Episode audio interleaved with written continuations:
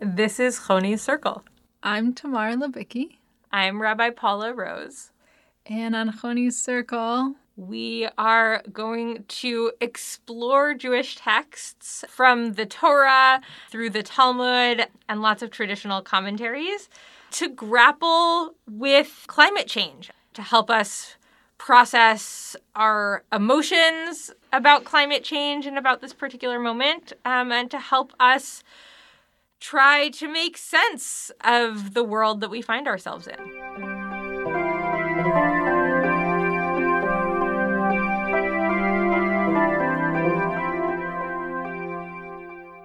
So today we're going to learn a text from the Mishnah, from Masechet Ta'anit, Tractate Ta'anit, and it's actually fairly unusual for a Mishnah. Usually, Mishnayot are very terse and often don't contain a lot of stories.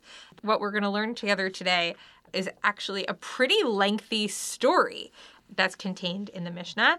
And Mishnah Ta'anit deals with communal fasts in response to concerns of the community, um, in particular in response to drought. Um, that's really what most of the material in the tractate is about. And so the story that we'll learn today fits into that theme. So the Mishnah teaches that the community should cry out on account of any trouble that might befall the community except for an overabundance of rain. And the implication there seems to be that even though too much rain might be a bad thing, we don't cry out to God over it because rain itself is a good thing. And as something of a proof text, perhaps of that of that teaching, um, we're now going to get our story. So the Mishnah tells of a time when the people said to Choni Hame'agel, Choni the circle maker, we'll learn why he's called the circle maker in a moment, pray that rain should fall. He said to them, Go out and bring in the clay ovens from outside so that they will not dissolve in the water. So the implication seems to be there that, that Choni is feeling very confident about his ability to bring rain for the people, um, and perhaps even his ability to bring a lot of rain if we're concerned about the clay ovens dissolving. Choni prayed, and no rain fell at all. What did he do? He drew a circle on the ground and stood inside it and said before God, Ribono shel olam, master of the universe, your children have turned their faces toward me as I am like a member of your household. Therefore, I take an oath by your great name that I will not move from here until you have mercy on your children. That is, until you, God, bring rain. I am going to stand in this circle. Rain began to trickle down. Choni said, I did not ask for this, but for rain to fill the cisterns, ditches, and caves uh, the implication being uh, with a lot of water, right? That these the trickling droplets are not what Choni asked for because they're not enough. Rain began to fall furiously. Choni said, I did not ask for this damaging rain either, but for rain of benevolence, blessing, and generosity. Subsequently, the rains fell in their standard manner. That is, rain of blessing, benevolence, and generosity. But they didn't stop until all of the Jews exited the city of Jerusalem and went to the Temple Mount due to the rain, right? The Temple Mount is raised above the rest of the city, as it seems that that was the only dry place left in town. They came and said to him, that is to Choni, just as you prayed over the rains that they should fall, so too pray that they should stop right? This is too much. Um, the city of Jerusalem is flooding. He said to them, Go out and see if the claimant's stone, that's a large stone where people would match lost objects with their owners, sort of a communal lost and found. Um, go see if that stone has been washed away. The implication seems to be that as long as the claimant's stone hasn't been washed away, that actually it's not really too much rain or it's not yet appropriate to pray for the rain to stop. Shimon ben Shetach relayed to Choni, Were you not Choni, I would have decreed that you be ostracized. But what can I do? You nag God, and God does your bidding, like a son who nags his father, and his father does his bidding. About you, the verse states, Let your father and your mother be glad, and let her who bore you rejoice. So it's not totally clear what's happening at the end of that story, right? What piece of Choni's behavior Shimon ben Shetach has a problem with. But Shimon ben Shetach clearly thinks that Choni did something wrong, whether that's that he should have prayed for the rain to stop but wasn't willing to, whether it was problematic in the first place that he entered this challenge with God and said, I'm not going to move from this circle until you bring rain, or whether it's in general being demanding about which kind of rain not totally clear what Shimon ben doesn't like. But Shimon ben kind of throws up his hands and says, I can't actually criticize you um, or ostracize you from the community because it's clear that you have this special relationship with the divine. Right? It's clear actually that it's true what Choni said earlier, um, that Choni is like a Ben Bait, like a member of God's household, because Choni makes all of these demands and God listens. Yeah, I don't know. There's something kind of interesting going on there where Choni's demanding prayers work. And they work uh, at a time where it seems that regular prayers for rain didn't work. Right. Right. They seem to have some kind of special power, but they also seem to be problematic in some way. Right.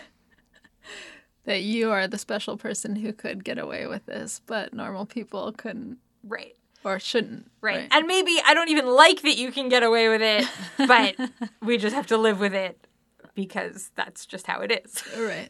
And you think we have to live with it because you actually get things done? He said, "Were you not Choni, I would have decreed that you're you would be ostracized." Like, so what's special about being Choni? Is it you see results, so we'll tolerate you, or is it this being part of God's household, whatever that means. Shimon ben Shetach could like sense that. Maybe that makes him special. I don't know. What do you think? Is there like a bigger lore about Choni in the Mishnah? So there are a few other stories about Choni. I'm not sure how many are in the Mishnah versus the Talmud. Okay. But together we'll look at another story about Choni. he certainly has lore surrounding him and clearly is a special figure in the eyes of the Mishnah and the eyes of the Talmud. Right. But I think what's happening here with Shimon ben Shetach is an acceptance on Shimon ben Shetach's part that even if I don't like it, right? And I don't like that one individual has this like special power and is doing all of these things that are sort of like outside of the norm right. um, of Jewish practice or Jewish prayer. I think he accepts it because it because it's clear that there's some kind of special relationship with God happening here. That actually right? God doesn't seem to have a problem with Choni's behavior. and so I think because God doesn't have a problem with it and acquiesces, right. I think that sort of prods Shimon ben Shetach into being like, well, I guess I have to accept it because if God is going to do what you want, like I, as a human being, even if I don't think this is how people should behave, right? There's not much I can do about it. Yeah, I guess that brought up two things for me. One is I feel like occasionally within like the climate movement or people trying to make things better. There are some annoying individuals, of which I will not name, but um, it's interesting that I think sometimes the attitude is, well, we don't really like how you talk in like a very combative way or how you disrespect people or this or that about you, but we actually will tolerate you and even prop you up because you get results. So that's an interesting thing that doesn't have to do with the weather at all, but it does have to do with human nature and it plays out in this realm as well. For sure, for sure. Yeah, and I and I think there's a tension here too between you know, sometimes we see different behaviors between leaders and a community right? Shimon ben Shetach is part of a system that has a way of responding to drought, right? There's a series of escalating fasts and other behaviors that are intended to help people respond and cope with drought and pray for rain and like live with the anxiety of not knowing if and when rain will come and not knowing if and when there will be enough food. And that system doesn't include getting in a circle and saying, I'm not moving until rain comes, right? Like it's just, it's a different system. Right. And Choni is kind of going out on a limb and doing something different than what's expected of the community. And I think we sometimes see that, you know, in the climate movement also, but really in all movements, where right we might know about certain best practices or advocate certain things for for people in general to do or for the community in general to do but different individuals might choose to behave differently, either because they think they have more or different capacity for different kinds of lifestyle changes than they think the average person has, or because maybe they don't agree with sort of the mainstream advice for other people. Um, but I think this is a tension that we run into also for sure of like what are the what are the behavior changes that we expect or push or try to educate the community at large about Right. um, and what are the lifestyle changes and behavior choices that individuals make and what happens when those aren't the same right. Right. Yeah, I guess I'm kind of curious. Jewish tradition actually has a few stories where like zealots are seen as positive. mm-hmm. And I'm always so curious because it seems like, in general, the message I'm getting is like, don't be a zealot. Like, we have systems that work. Like, we made these systems because they create peace and prosperity, and following them works. And like, we don't like when people like get out of line or do things extraordinary that cause harm or are disrespectful, what have you. But then Shimshon and Pinchas, right? Mm-hmm. So, uh, what do you think? Like, why are those stories in the Torah in general? yeah i mean i think it's a really delicate tension right I, th- I think you're right that in general jewish tradition and especially rabbinic tradition really comes down on the side of zealotry not being the right answer um, and sort of creating a system as you said that everyone can sort of abide by together and that's bounded but i think there are always individuals who have this burning fiery passion often for the right things and so it's really hard to take an individual right who is so committed to the divine or so committed to a given project and totally disregard that, right? Like, we don't want to say, like, oh, don't care about that thing that you care about immensely, you know, if and when that's actually the right thing.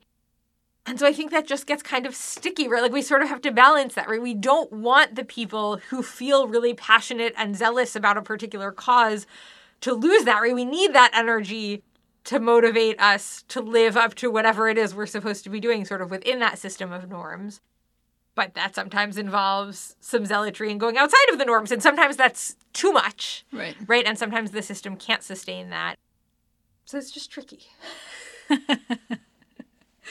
yeah, it's definitely tricky. And I I feel like because climate change is so existential, like it does create people like that and we do have to kind of struggle with how far is too far, what's inspiring versus what's manipulative. So it's interesting that we have these texts. Unfortunately, as you said, it's tricky, so we aren't given clear answers per se, but it's nice to have them there.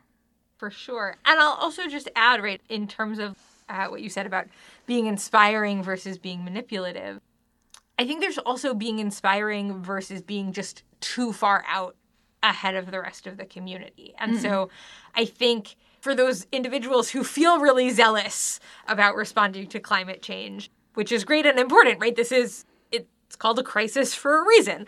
Right.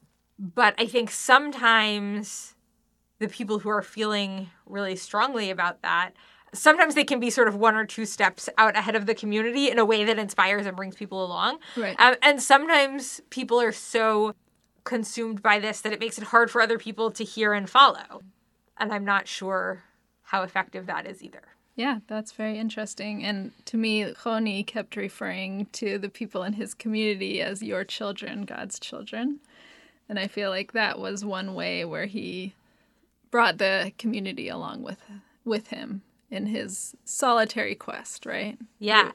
I mean, and I think the other difference here, or the other thing that's worth highlighting, is that the people send Choni right? So mm. Choni doesn't just decide, okay. here's what I'm going to do, but actually the people say to Choni, pray for rain. And that's how this whole story begins. Right.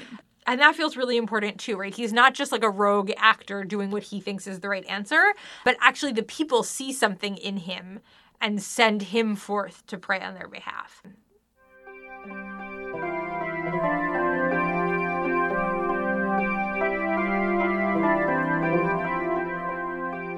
I'm Rabbi Paula Rose, the Associate Rabbi of Congregation Beth Shalom in Seattle.